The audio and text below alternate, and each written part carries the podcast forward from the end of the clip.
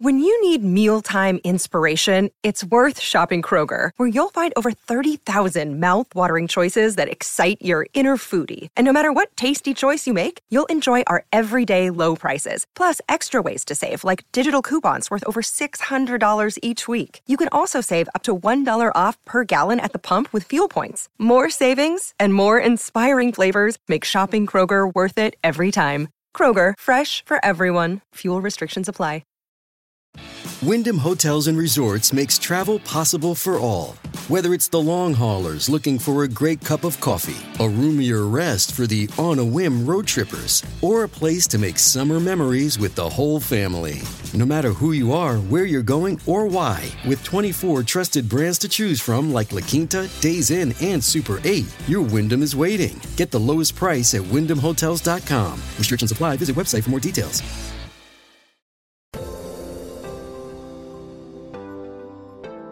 Bienvenido al podcast de Viva Mejor, el podcast que te dará las herramientas para transformar tu vida. A mí desde que llegué a este país también, me acuerdo al principio, los primeros eh, año, año y medio fue este que quería que se me olvidara el español porque no quería que supieran que yo hablaba español. Hasta que un amigo americano me dijo, ¿estás pendejo? O sea, literal, dice, ¿sabes lo que yo daría por hablar dos idiomas? Y yo así como, no. Es exacto, o sea, tienes que comprender que es algo, o sea, es un don el poder hablar dos idiomas, el poder eh, comunicarte con dos tipos de culturas, el comprender todo esto, o sea, y ya como que me cambió la idea, pero sí, o sea, es por ese complejo que dices, esa eh, onda de que te quieren hacer sentir menos porque hablas español y no, o sea, al contrario, es un regalo el poder hablar el idioma y practicarlo y, eso es lo que decíamos al principio, ¿no? De que, o sea, llega uno con sus culturas, sus cosas y te adaptas a lo de aquí, pero a la vez, o sea, yo creo que debe haber como un balance entre las dos cosas, ¿no? Yo, Roberto Aceves y Carlos González Hernández, desde 1993 hemos estado ayudando a la comunidad de habla hispana a vivir mejor. El día de hoy te traemos el tema de los complejos del medio ambiente.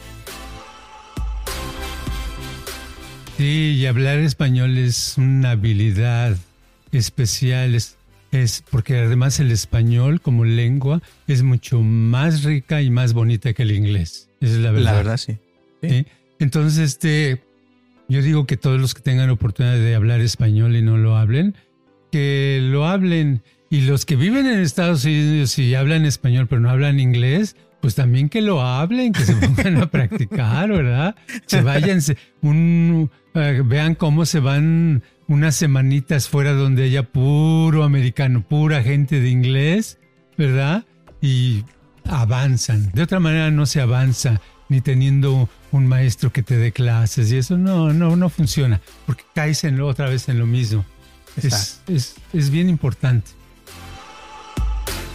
Muchísimas gracias por tu apoyo y por escucharnos como siempre y espero que te guste este podcast de Los complejos del medio ambiente.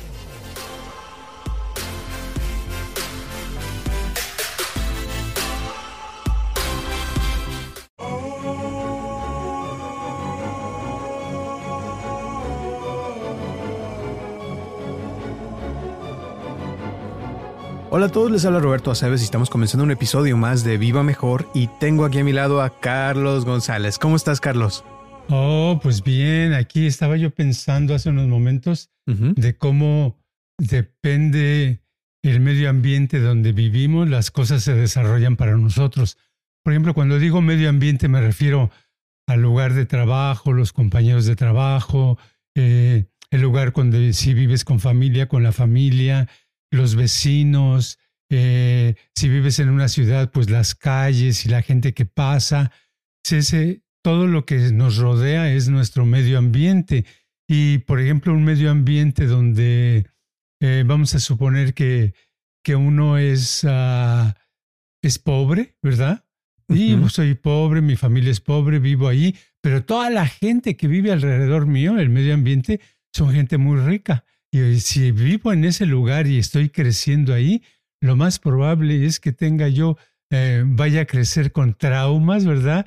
De que cada vez me siento más pobre, cada vez me, me siento que eh, las cosas buenas y caras están lejos de mí y porque eh, me llega eso del medio ambiente, porque el medio ambiente a veces cuando me ven también, pues dicen, ay, pobrecito, mira, no tiene hasta, trae unos zapatos todos agujerados. O pueden decir otros, ay, este, esta gente no debería de estar viviendo aquí, ¿verdad? Y ese tipo de situaciones cuando el medio ambiente eh, conforme es y es diferente a ti, te va moldeando de alguna manera, muchas veces positiva y a veces negativamente, ¿no crees? Esto es, o sea, me llega a la mente como, como las vibraciones, ¿no? Que están vibrando en cierta vibración y tú al estar en ese medio ambiente con el tiempo o tú empiezas a vibrar como esas otras personas o ellos empiezan a vibrar como tú, depende de que sea más fuerte, ¿no? ¿Será? Claro, sí. Y casi siempre las vibraciones son muy diferentes cuando las vives en algo completamente diferente a lo tuyo. Porque si, si este, vives, por ejemplo, en Palm Beach, Florida, que ah, son casas de 30 millones o cosas así, pues aunque tengas, seas de clase media y tengas dinero suficiente para un carrito y para comer y pagar renta y todo, te siente uno uh, diferente, ¿verdad? Entonces llegar a, a sentirse, a vibrar con ellos está muy, muy lejos. Pero si estás con personas donde eh, son un poquito más, un 5%, eh, ese medio ambiente es 5% por decir algo mejor que tú, entonces sí vas a poder este, avanzar hacia arriba porque te da la oportunidad, ¿no? Claro.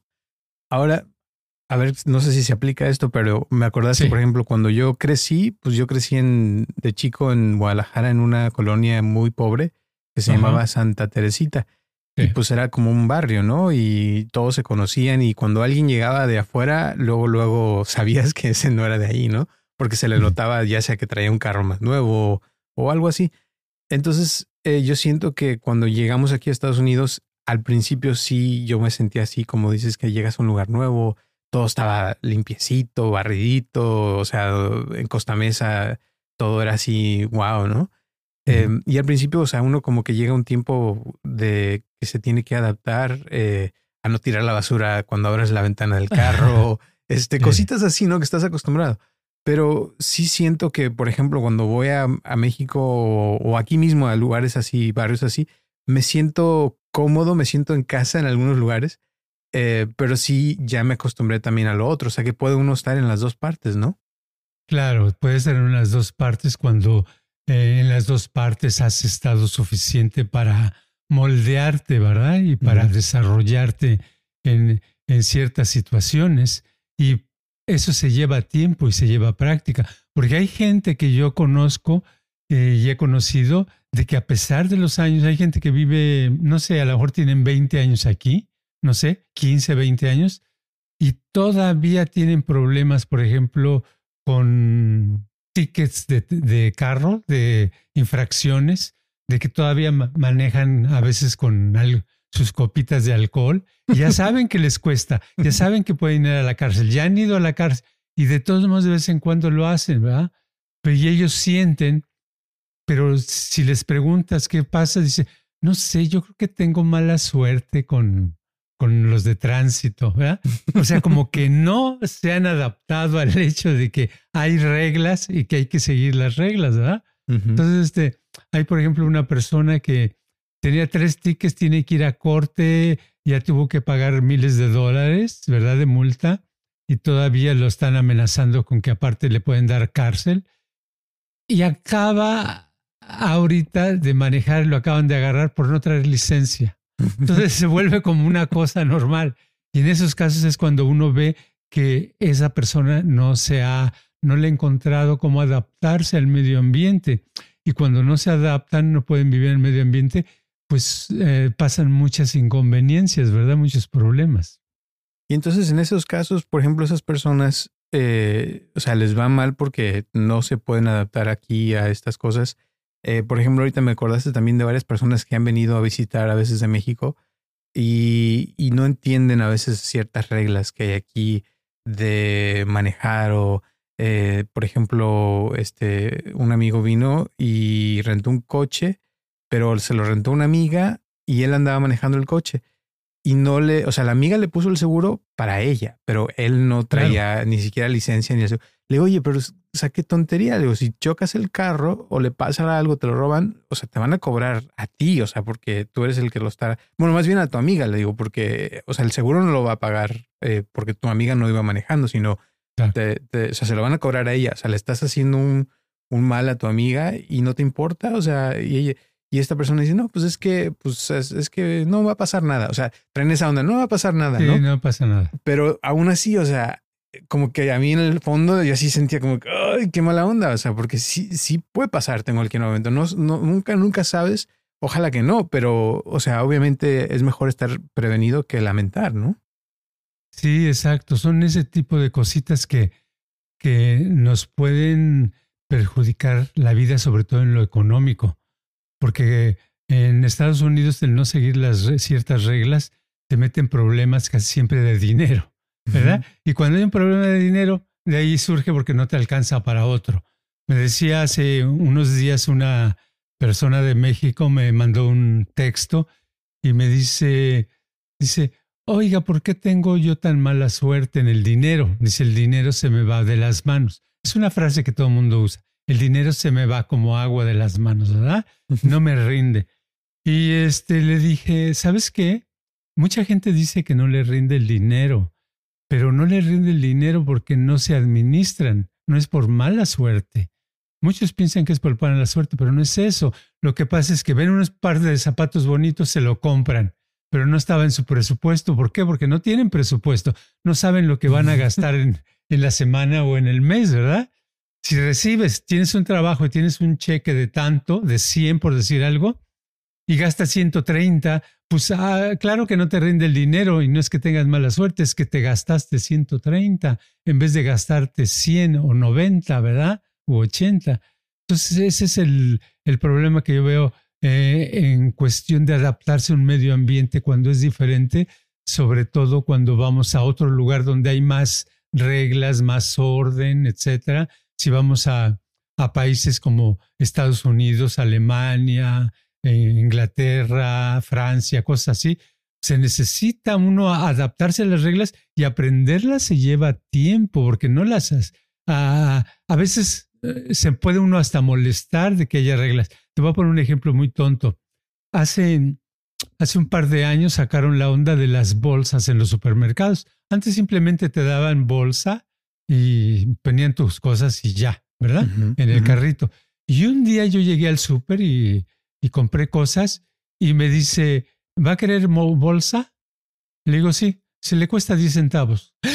Me prendí, me enojé.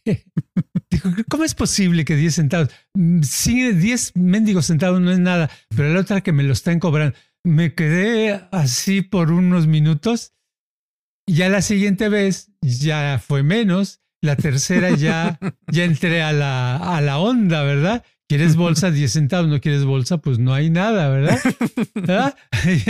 Entonces, pero era un cambio que hicieron, pero todos los cambios suelen molestarnos, suelen incomodarnos. Entonces, cuando venimos de otro país, por ejemplo, venimos de, eh, de, de otro país, Estados Unidos, algunas cosas a lo mejor nos abruman, nos incomodan, como que hay una luz y tener que esperarse hasta que diga eh, walk, ¿verdad? Camina, ¿verdad? Ah, para mucha gente se, le hace como que, ¿por qué es eso, no? Si no vienen carros, ¿verdad? Pero son reglas. La verdad, sí. Ahora, una persona, por ejemplo, que llega a una, como dijiste al principio, una vecindad nueva, un lugar nuevo, muy bonito y le cuesta trabajo adaptarse, eh, y puede ser que sea pobre, pero si se rodea de personas con más dinero, más energía más alta, todo eso, ¿crees que con el tiempo esa persona pueda cambiar su energía y empezar a vibrar más elevado? No creo, porque se ve mucho en la, por ejemplo, la gente muy rica tiene gente que le ayuda, ¿no? Cocinero, sirvientes y eso, y nunca se hacen millonarios, nunca se hacen ricos, aunque lleven 30 años. Yo conozco gente eh, que lleva 30 años trabajando en una casa de mucho dinero y ellos ganan su sueldo, hacen sus cosas, se salen de ahí en su día libre, hacen sus cosas como las haría cualquier otra persona de su nivel, ¿verdad? Y la única diferencia es que lo que les cambia es la voz y a veces se vuelven mandoncitos, porque eso sí, como los mandan a ellos. Así como los mandan. No era lo que ibas a quería escuchar, ¿eh? sí, exacto. Este, a ver, Enriqueta, tráeme un café y, y una manzana, por favor. Así se, los pide la, los dueños. Entonces ya después en la calle llegan, llegan con su tía o algo. Dame por favor un, una rebanada de ese pastel.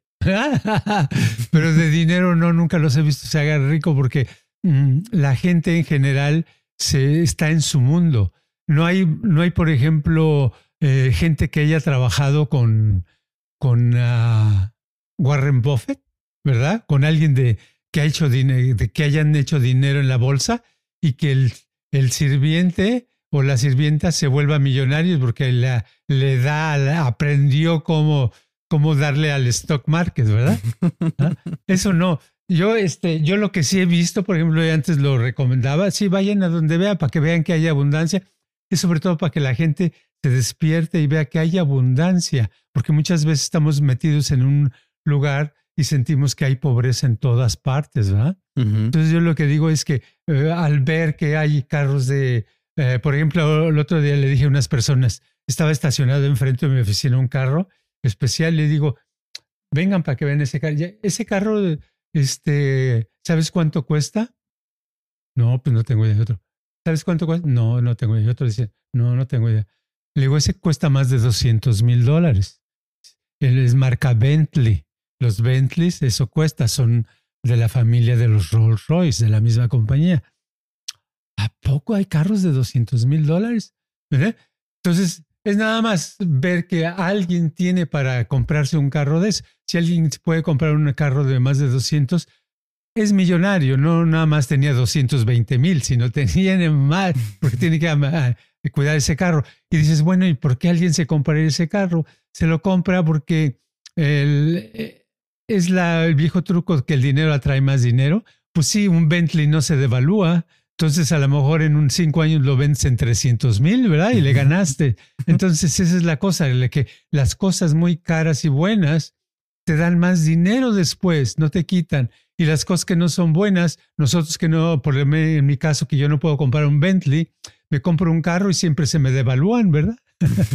siempre pierdo dinero. Pero es así, está uno en ese nivel. Y, y yo lo he visto. Yo me he juntado con algunas veces con gente de mucho dinero y no me he vuelto millonario. He ganado dinero dándole servicios a ellos, ¿verdad? Pero no he llegado a otro nivel, sino a un nivel, en este caso estamos hablando de el nivel social y financiero, ¿verdad? ¿Por qué? Porque es, son otro tipo de reglas y educación y es un ambiente de que te tienes que meter. Si sí, si yo me hubiera metido y me hubiera quedado allá, a lo mejor sí, ¿verdad? Porque hubo un par de personas que sí me ofrecían, oye, vente a trabajar conmigo, a lo mejor sí, pero a lo mejor no, porque a lo mejor como están acostumbrados esas gentes es que, no, pues este es mi empleado y le pago hasta aquí porque me está conveniendo, ¿verdad? No, nunca quieren, como que nadie quiere que avances. Así es la vida. This episode is brought to you by Reese's Peanut Butter Cups. In breaking news, leading scientists worldwide are conducting experiments to determine if Reese's Peanut Butter Cups are the perfect combination of peanut butter and chocolate. However, it appears the study was inconclusive, as the scientists couldn't help but eat all the Reese's. Because when you want something sweet, you can't do better than Reese's. Find Reese's now at a store near you. Look, Bumble knows you're exhausted by dating. All the must not take yourself too seriously and 6 1 since that matters. And what do I even say other than hey? well, that's why they're introducing an all new Bumble with exciting features to make compatibility easier, starting the chat better, and dating safer. They've changed, so you don't have to. Download the new Bumble now. y ahora. ¿Hay algo, por ejemplo, que alguien eh, que está en un lugar así, que le está costando trabajo adaptarse, eh, que todavía trae sus ideas del pasado, o sea, o de otros lugares que ha vivido, que pudiera ser para poder eh, como ablandarse, digamos, a, a poder adaptarse más fácilmente o poder cambiar y que no le cueste tanto trabajo?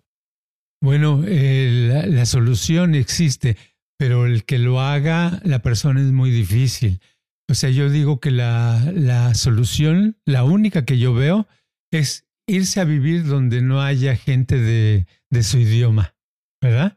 O sea que, por ejemplo, en, mi, en nuestro caso español, un lugar donde no viva nadie en español, sean de otro idioma, y aprendes aparte el idioma del, del país y aparte las costumbres, porque la otra, las gentes que, eh, que viven ahí ya, ya, agarraron las costumbres, entonces te van a, no te va a quedar otra más que, más que, se te queden, ¿verdad? Se te pegan, porque eh, vivir, mientras vivas con, con la, vive uno con su raza, no pasa nada. Se, uno se, se mete allí y sigue cargando el molcajete. Si es de México, sigue uno cargando el metate, el molcajete, las ollitas, todo para donde quiera que va y todo se vuelve eh, limitado, ¿verdad? Yo lo veo porque mm, por mucho tiempo he estado, en muchas épocas he estado así, de que me limito y nada más, hasta a veces hay semanas que hablo 98% español y 2% inglés, ¿verdad? Estando en Estados Unidos, ¿verdad? Estando, yendo al restaurante, yendo a, la tienda, yendo al súper, es, pues sí, nada más llego al súper, digo, y agarro mis cosas y digo, este, hi, how are you? Eh, oh, eh, thank you very much. Unas cuantas palabras, ¿cuánto porcentaje fue? Y todo el día, bla, bla, bla en español, ta, ta, ta, ta, ta, ta, ta. ¿verdad? Entonces, mientras uno esté así, está uno haciendo un, por ejemplo, los que somos mexicanos, está uno haciendo un micro México en donde está, ¿verdad? Trata de mantener todas sus, sus cosas. Porque si ves, es, raro que un latino que no esté, hacia, esté adaptado, que no sea adaptado, vaya a ir solo o sola a un restaurante y se meta solo, sola y pida su comida y haga eso. No, tienen que llevarlo a alguien más, ¿verdad? Algún conocido, algún familiar, alguien que lo invita, vete, vamos a, a, a Rubis, por ejemplo, ¿verdad? Que por cierto, llegas y le piden en español, porque todos los meseros en Estados Unidos hablan español, ¿verdad? ¿Ah? Pero si no, entonces no ocurre, no, no puede haber ese cambio. El cambio tiene, como yo digo que la, la mejor receta es la, la receta para adaptarse, es la misma receta que daba eh, Richard, no me acuerdo, el de Neurolinguistics. Richard Bandler. Sí, que, que decía, Richard Bandler, sí, que decía que si uno quiere aprender español, en el caso de poner un ejemplo de cualquier idioma, pero en este caso quieres eh, aprender español, que se vaya uno al otro lado a Tijuana y se tome dos botellas de tequila y al rato va a estar entre la, la gente hablando español. ¿Verdad? Pero solo, no puede ir con amigos americanos. Tiene que estar solo para que aprenda el español. Y así los gringos que yo he conocido en México, en la Ciudad de México sobre todo, aprendieron el idioma español, pero lo aprendieron porque se fueron a vivir por muchos meses allá solos y preguntaban, eh, Carlos, ¿cómo se dice tal cosa? Decía, dile, hola pendejo. y de, oh, sí, oh, hola pendejo. Y entonces el otro se reía, ¿verdad? Porque sabía que era un gringo que no estaba aprendiendo y se uno por decirle frases que no van, pero luego se dan cuenta que era un chiste y de todos modos se aprenden las groserías y de todo, ¿verdad? Lo primerito que se aprende, así es. Lo primero. Ahora, con, con, eso que dices de, de, de, las personas, hay gente que yo he notado que a veces eh, están como tratando de, de adaptarse, pero a la vez eh, como que es más fácil no, no hacerlo, o sea, porque es como dices, tú formas tu, tu eh, México pequeñito y más a gusto, no te tienes que esforzar, porque si te vas a un lugar donde nadie habla tu idioma, pues a fuerzas te vas a sentir raro, como dijiste hace rato, este, de que pues, nadie habla tu idioma, nadie actúa como tú y todo el mundo actúa de cierta forma. Entonces no te queda otra más que cambiar. Entonces, a lo que voy es que si uno, o sea, yo creo que un porcentaje muy pequeño es el que, hace, el que haría esto. Hablando de México y todo eso, eh, y de los que hablan español, el otro día salió un artículo que el 65% ya aquí en esta área de, sur de California ya entienden más español eh, son como bilingües, ¿no? Entonces que ya muchas compañías están haciendo anuncios eh, en Spanglish. No sé si has visto alguno, Sí, pero ¿cómo no? que ya hay más este eso, porque ya se está volviendo parte de la cultura.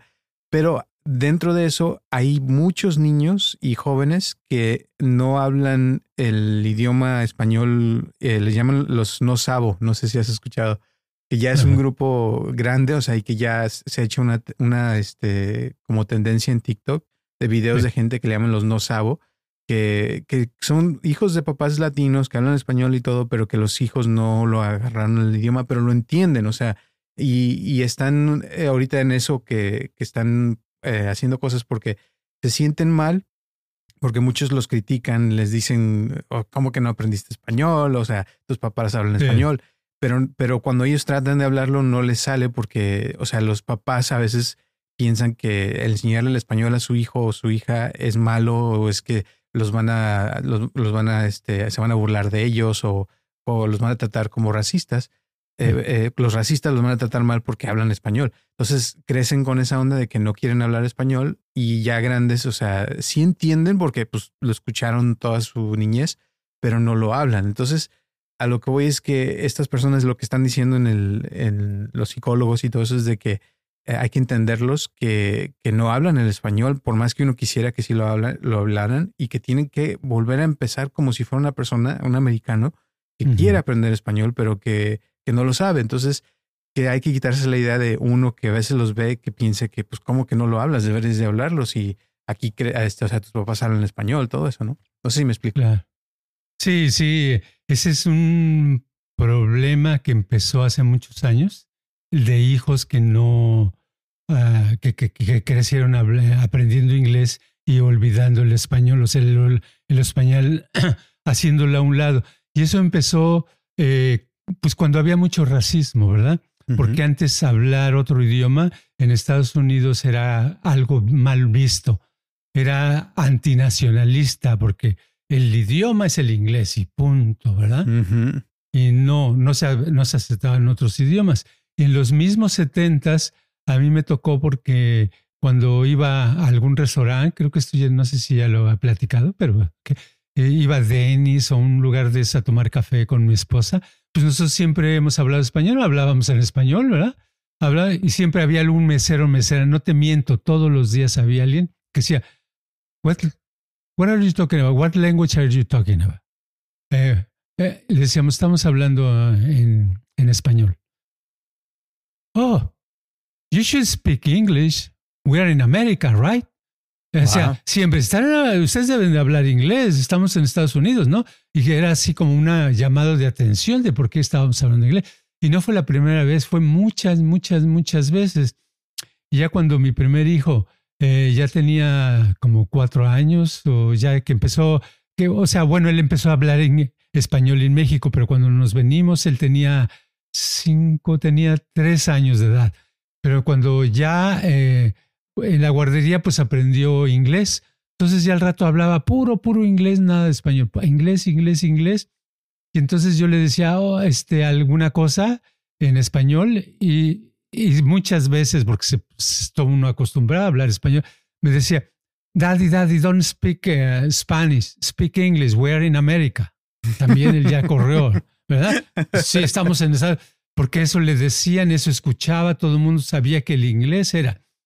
Entonces, ah, en esa época ah, yo no estaba con ningún latino, no conocí ningún latino. Gracias a eso pude agarrar las costumbres americanas y, poder eh, eh, a- a desarrollar un poco de hablar eh, inglés cuando estuve aquí, porque no había mexicanos a mi alrededor, no había este, de España, no había de nadie. Creo que había una, una o dos personas de Puerto Rico, pero hablaban también puro inglés. Entonces, este, eso pienso que me ayudó y que era muy incómodo para mí, porque a veces te cuesta trabajo decir una palabra o una frase, cómo le comunico, ¿verdad? Le dices casi con señas, pero vas aprendiendo porque haces el esfuerzo. Entonces, después de eso, lo que noté yo ya que me fui a- de regreso a México, a Guadalajara, pasé- pasamos 10 años allá del 81 al 90, del 80 al 90, 81 al 90 y de 90 a regresar acá, noté que mucha gente eh, de jóvenes eh, eran de la, hijos de latinos, hablaban por inglés, pero nada de español. Es más, en los canales de televisión, los comerciales este, que estaban traducidos estaban mal traducidos al español. Las frases que ponían a veces en los canales en español se oían con mucho acento. Y usted compre el, carro que es mejor para usted. ¿Verdad? Decías, ching, ¿por qué no contratan gente que hable? Pues no había. Todos tenían acento, ¿verdad? Tenían acento. Y luego ya se vino en los 90, se vino gente que hablaba más español. ¿Por qué en los 80 no se venía mucha gente de México, de las ciudades como México o Guadalajara? ¿Por qué no se venían mucho? Porque se veía mal venirse a Estados Unidos. Decían, hasta me decían a mí, ay, te vas a Estados Unidos, guácala, ¿para qué, verdad? Pero como ya empezaron los robos y empezar el problema económico, etcétera, pues ahora sí córrese, córrele, aunque tengas este, todos los profesionistas, comerciantes, gente de dinero también, ya ahora sí no se les hacía mal venirse. Antes sí, o oh, si tengo mi negocio y eso, porque me voy a ir allá, ¿verdad? Y ahora sí se vinieron. Entonces, esos son los que trajeron otra vez la lengua española, ¿verdad? Los que empezaron a hablar. Y entonces, pero ahora el problema es que los hijos, como mis hijos, este, todos con sus hijos hablan en, inglés todo el tiempo. Y desde pequeño les decía, háblenle en español para que tengan los dos idiomas. Pues les entró por acá, les salió por acá. y claro, tengo un nieto que, que dice, sus papás me dicen, oh, mira, él ya estaba, ya habla español. Le digo, a ver, Alex, háblame, se llama Alex, háblame, tell me something in Spanish. Dime en español. Agua. Leche. Me dice como seis palabras. ¿Eso es hablar español? Digo, ¿qué, qué, qué? ¿Qué es eso? Ya tiene 12 años y es muy inteligente, ha ganado premios. Le dicen que por qué no se lo han metido en una, una escuela de esas que es para gente de IQ muy alto, ¿verdad? El, se me fue el nombre de esas de la escuela. ¿Mensa? ¿O sí, mensa, mensa, sí. Mensa. Qué menso no acordarse de mensa. pero en fin, ¿verdad? Es muy inteligente, puede aprender, pero el inglés, ahí tenía el español todo el tiempo, ¿verdad? Y entonces, este, pero es las costumbres, se les queda, porque en el fondo hay un complejo general, sienten la vibra de que en el mundo no deben de hablar español, todavía está eso. Exacto. Entonces, eso es lo que está, se está adaptando todavía y, y, va a ser, te digo, ahorita es un trauma para muchos de esos niños porque está esa también, eh, ¿cómo se diría? Como, como la expectativa, ¿no? De que como son de hijos de latinos, deben de hablar español y, sienten la, como la presión de eso. Pero pues los papás, como dices, no les enseñaron desde niños y es un idioma, o sea, es algo que se tiene que comprender, aprender y, y practicar. O sea, y, y, sí, o sea, mucho es por eso que estás diciendo, o sea, de que a mí desde que llegué a este país también, me acuerdo al principio, los primeros eh, año, año y medio fue este que quería que se me olvidara el español porque no quería que supieran que yo hablaba español. Hasta que un amigo americano me dijo, estás pendejo, o sea, literal, dice, ¿sabes lo que yo daría por hablar dos idiomas? Y yo así como, no. Es exacto, o sea, tienes que comprender que es algo, o sea, es un don el poder hablar dos idiomas, el poder eh, comunicarte con dos tipos de culturas, el comprender todo esto, o sea, y ya como que me cambió la idea, pero sí, o sea, es por ese complejo que dices, esa eh, onda de que te quieren hacer sentir menos porque hablas español y no, o sea, al contrario, es un regalo el poder hablar el idioma y practicarlo. Y, y, eso es lo que decíamos al principio, ¿no? De que, o sea, llega uno con sus culturas, sus cosas y te adaptas a lo de aquí, pero a la vez, o sea, yo creo que debe haber como un balance entre las dos cosas, ¿no? Sí, y hablar español es una habilidad especial, es, es porque además el español como lengua es mucho más rica y más bonita que el inglés. Esa es la verdad. La verdad, sí. ¿Sí? Entonces, este, yo digo que todos los que tengan oportunidad de hablar español y no lo hablen, que lo hablen. Y los que viven en Estados Unidos y hablan español pero no hablan inglés, pues también que lo hablen, que se pongan a practicar, ¿verdad?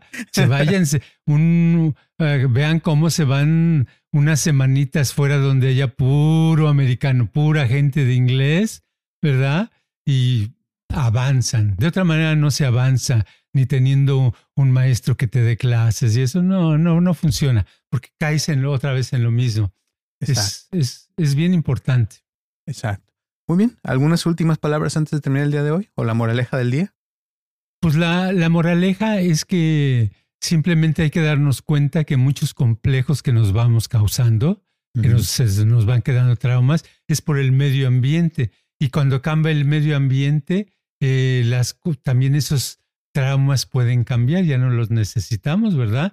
Por ejemplo, ahorita puede uno ser modelo y ser gordito o gordita, ¿verdad? Hay muchos así. Eso es padre, se me hace padre que todo mundo pueda expresar con su cuerpo y que este su cuerpo sea aceptado como es, que no tenga que estar apretado y que tenga que pesar 90 libras y eso. Entonces yo digo que eh, encontremos que tratemos de ser un poquito más libres, darnos más libertad y darnos la oportunidad a, a disfrutar de la vida. Muy bien, pues muchísimas gracias. Gracias a todas las personas que nos escuchan en todo el mundo. Un abrazote bien grande. Recuerden que estamos aquí todos los martes a las 9 de la mañana en cualquiera de las plataformas donde nos escuchan. Déjenos el like aquí en YouTube o sus comentarios también o sus cinco estrellas en cualquiera de las plataformas de podcast. Y un saludo también a Natalie de Utah, no se nos olvida, y a todas las otras personas que nos escuchan, que ya son muchísimas. Un abrazote y gracias a las personas también que nos han estado donando. Les mandamos un abrazo y nos vemos hasta la próxima. Este podcast está patrocinado por Viva Mejor.